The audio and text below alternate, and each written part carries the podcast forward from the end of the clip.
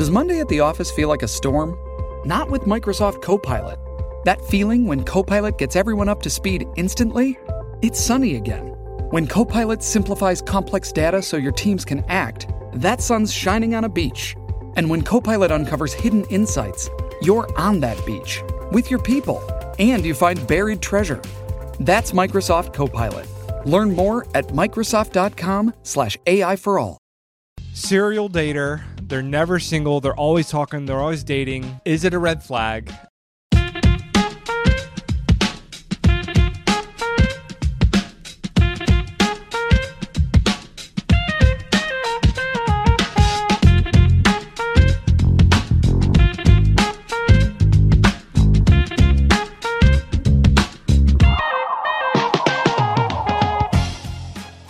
What's up, fam? This is J J with the Heart of Dating Podcast.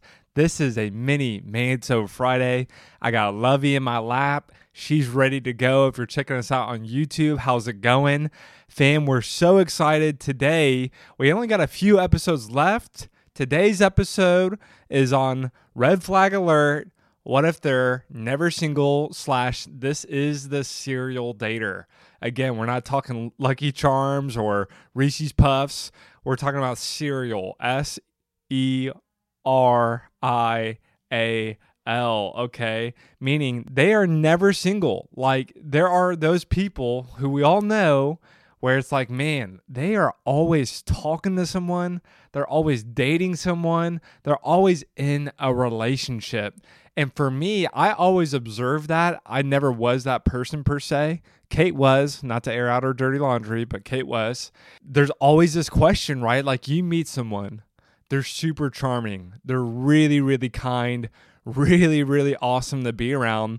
And then you realize as you look at throughout their dating history, maybe they're not as transparent. You're like never single. Like, you're always kind of talking or dating or in a relationship. Like, what's going on here? I need to have a closer look. And you should be asking that question. Like, if they're never single, if they are a serial dater, you should definitely stop and pause and ask, what is going on here? How, like, how has this been the case? Do I need to be concerned about anything? So we're going to jump all up into that this episode. It's going to be great. What I'm loving in my day-to-day life, real quick on this one, I think, honestly, I haven't done this, so I can't say like I'm loving it because I'm doing it, but there is a new thing I read about called skip lagging. Uh, I'm not sure if you guys have heard of it, but basically, and I just tried it out this morning because I was looking at some flights. They're going up again for Q four and the holiday travel.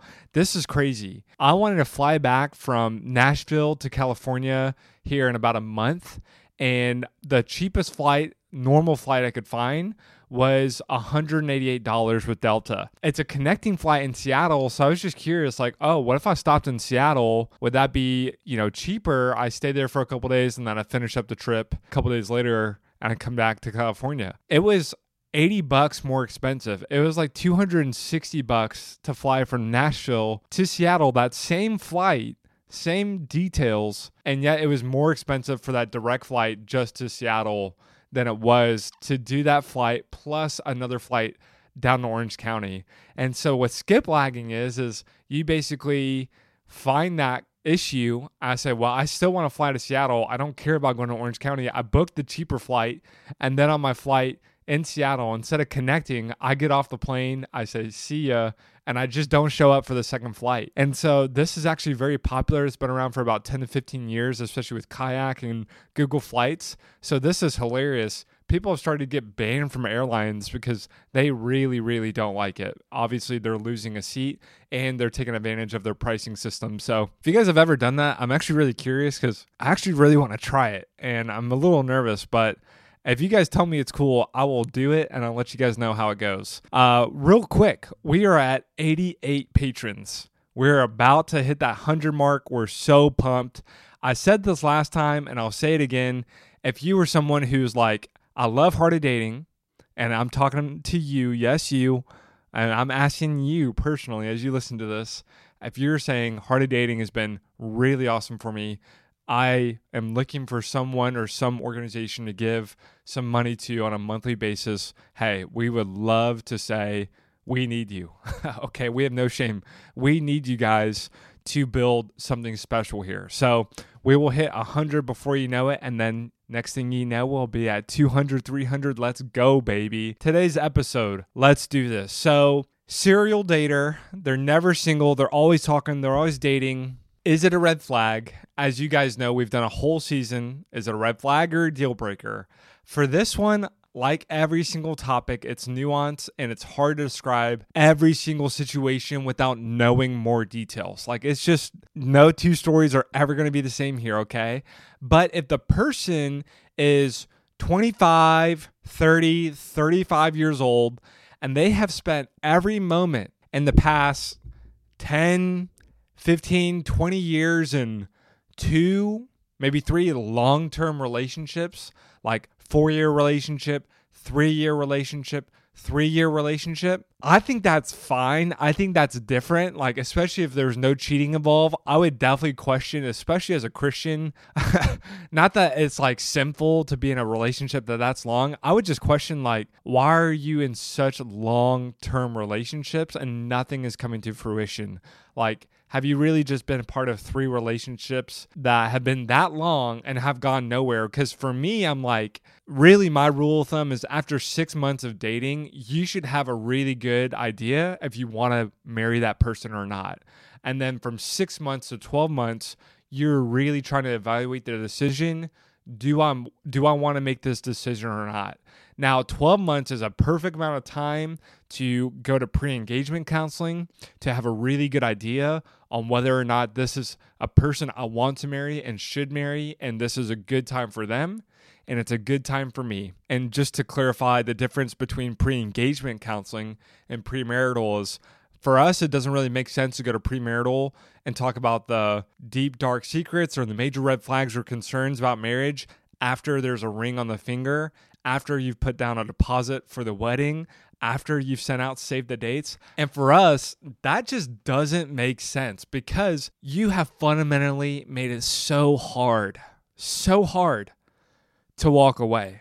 Why would you talk about deal breaker material, really, really difficult, challenging stuff after you've made that decision to marry that person in that sense?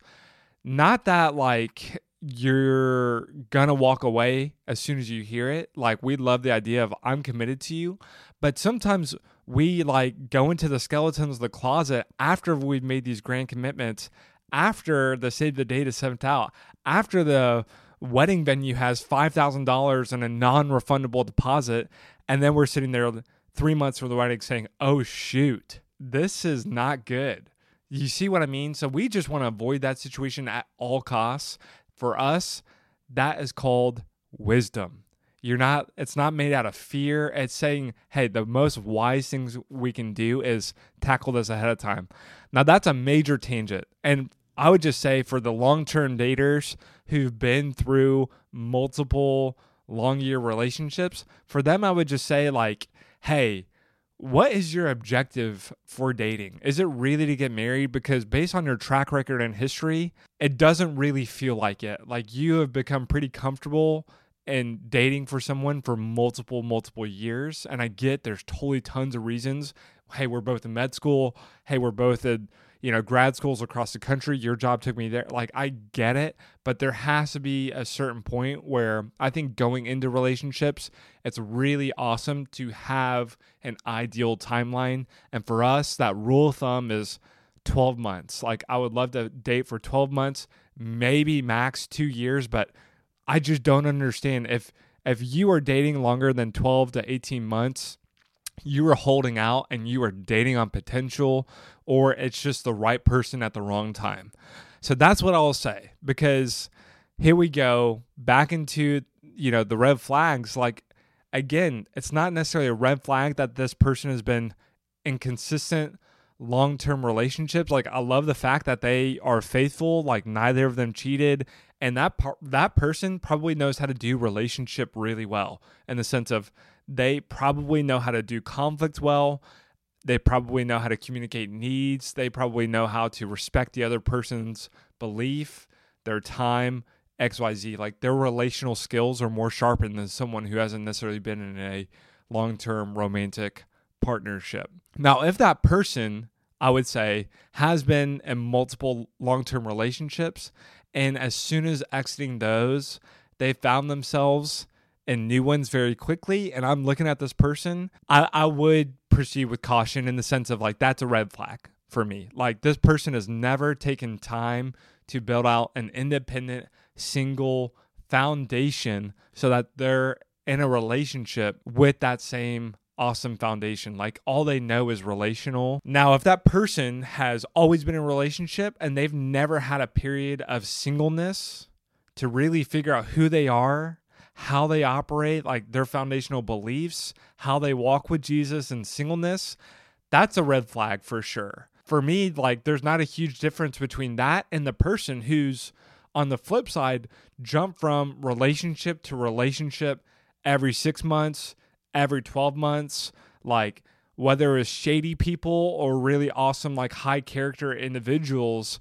For me, whether it's long-term relationships or a bunch of short ones, it's the same issue. Like, they have both always been in a relationship and they have no idea who they are outside of a relationship. And I think it's critically important for people to know themselves as individuals in a single season where it's just them and Jesus and their mission on earth.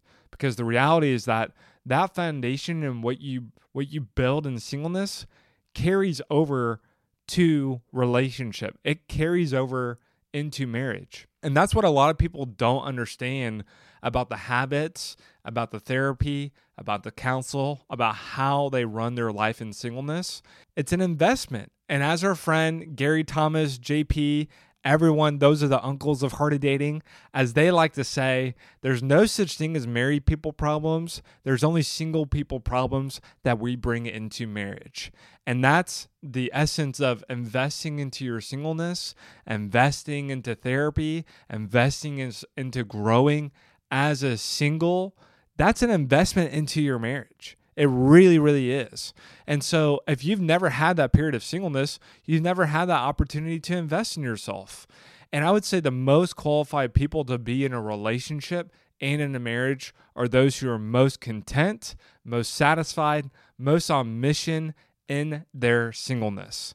So if you've never had the opportunity to practice that because you've always been in a relationship, I'm not saying it's a deal breaker, but I am saying... And to clarify a little bit more, here are four reasons why that person who is always dating and they're always in a relationship, here are four reasons why I would be concerned. Number one, they have a need to be in relationship. They just have a fundamental need in their life to be in a relationship. Like, they cannot be single. They need to be in a relationship. Number two, I love this one. They don't know what they want. So they actually just end up saying yes to everything. They don't know what they want, so they actually just say yes to whatever comes across on their plate. Number three, and I love this one, and this one's super, super real, especially for the younger, younger, more active, fun crowd.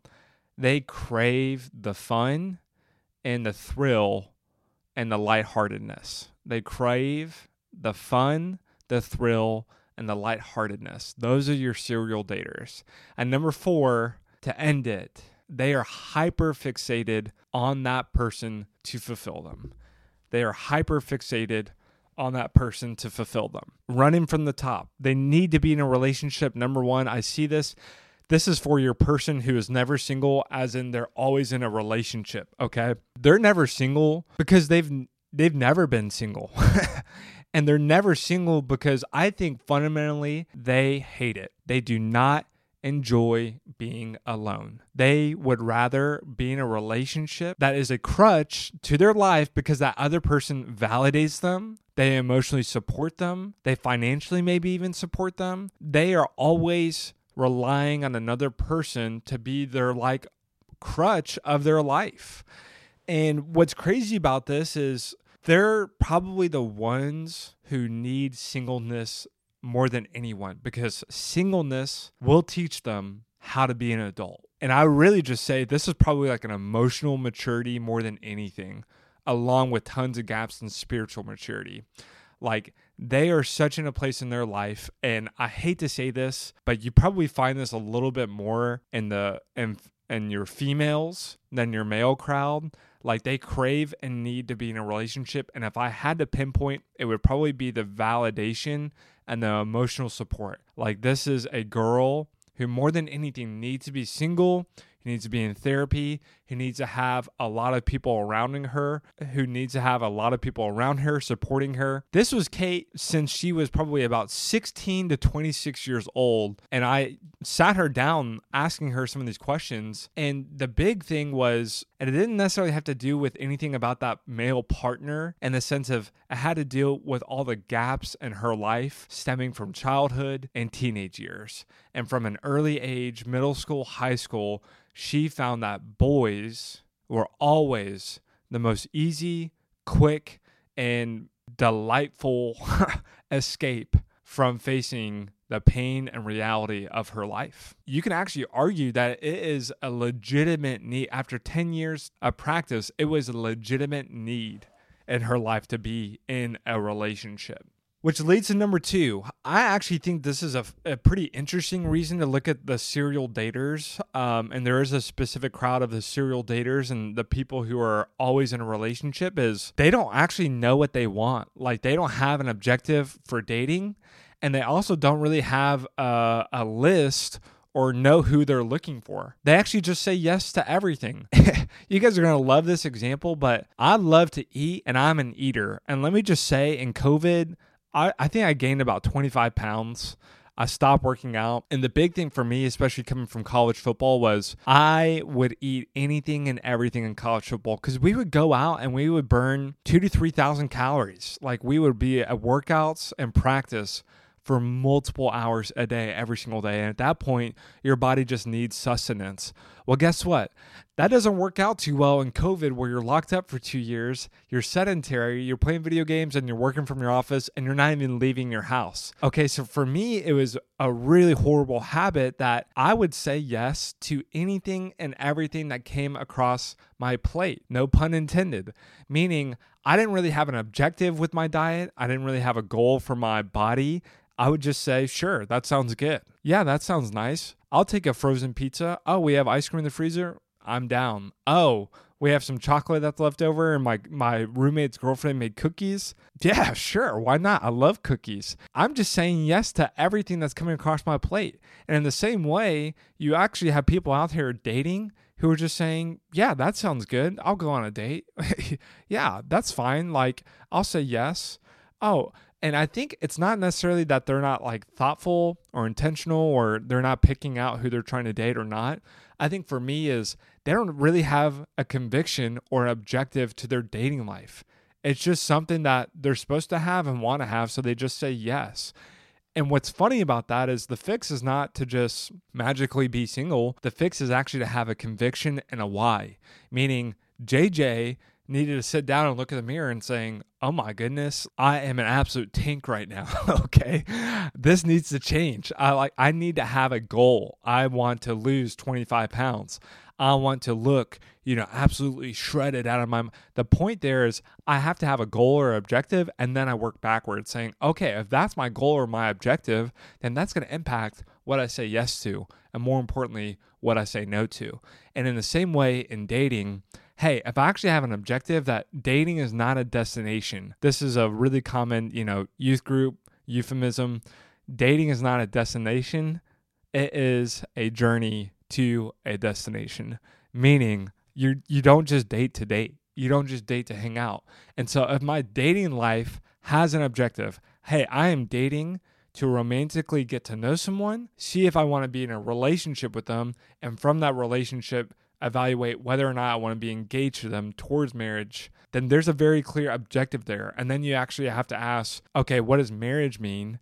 And if that's really my ultimate objective, I want to get married, then that's going to impact who I get engaged to, and that's going to imp- impact who I get in a relationship with, and that's going to impact who I say yes to a date to, right? Number three, the serial daters, what's funny about them is they just, they crave one thing more than anything.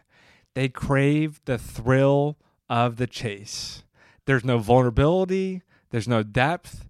They are simply addicted to the romance of dating. Why? Because it's fun. There's no vulnerability. There's no depth. There's no commitment. It's just fun. And if you think about our culture and where we're at, it's, I would say we just have a massive addiction to just fun. It's it's literally like the TikTok epidemic of short form video. It's like, well, what's better than short form video? Like short-term relationships, short-term dating. Like, let me just go on three dates, have some fun, make out here and there, get to know someone new. And then the second it's boring, the second I'm challenged, the second they call me out for being noncommittal or having intimacy issues, just ghost them. It's fine. It's all good. It's all gravy. I don't even have to face it. This person's way too serious for me.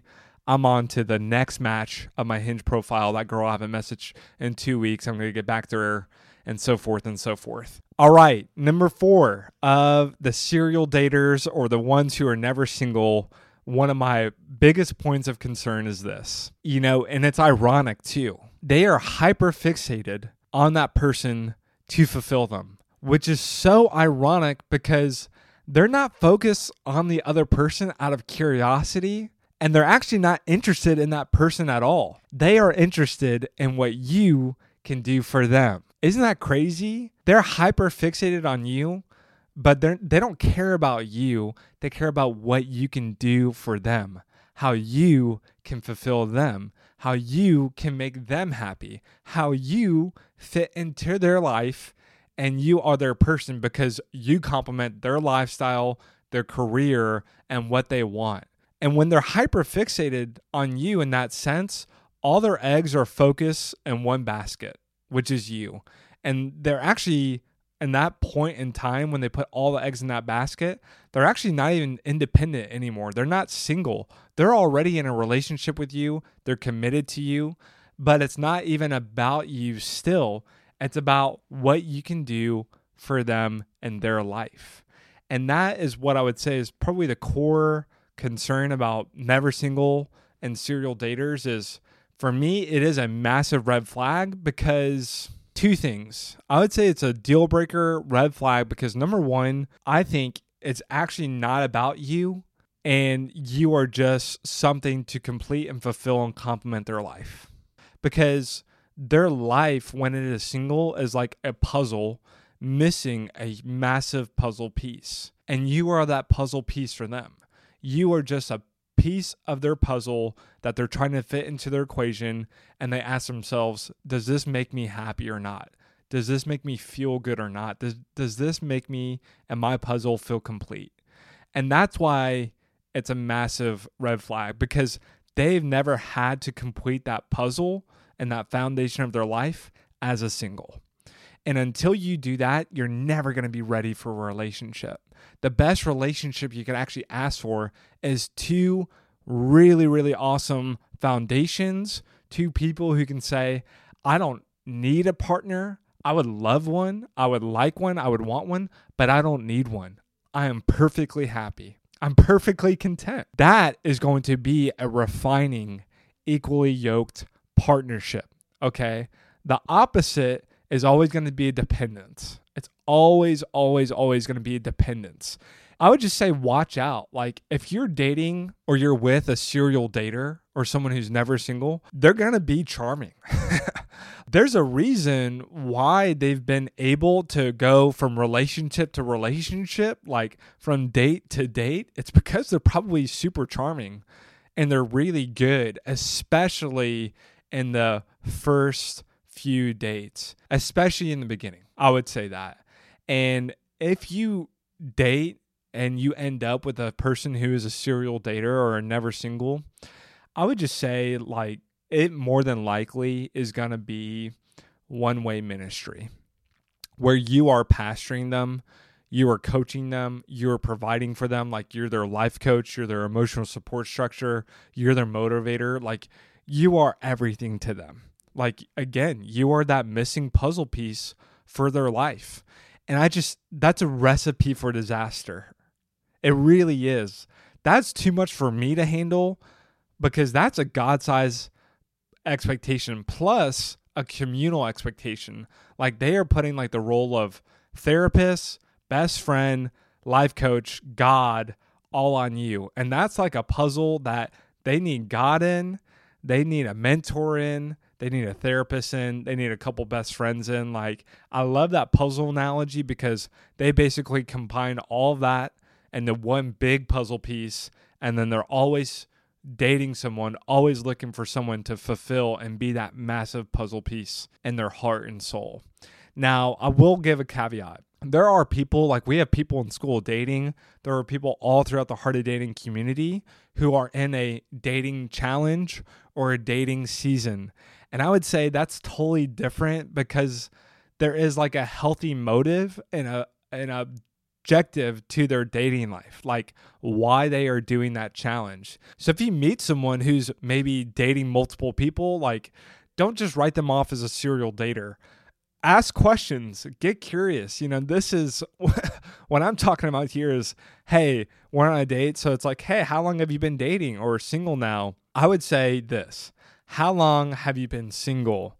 Oh, it's been four years. Oh, super cool.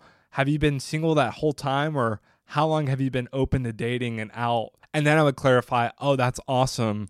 What did your single life look like? Or how long have you been dating, you know, or has that been like off and on?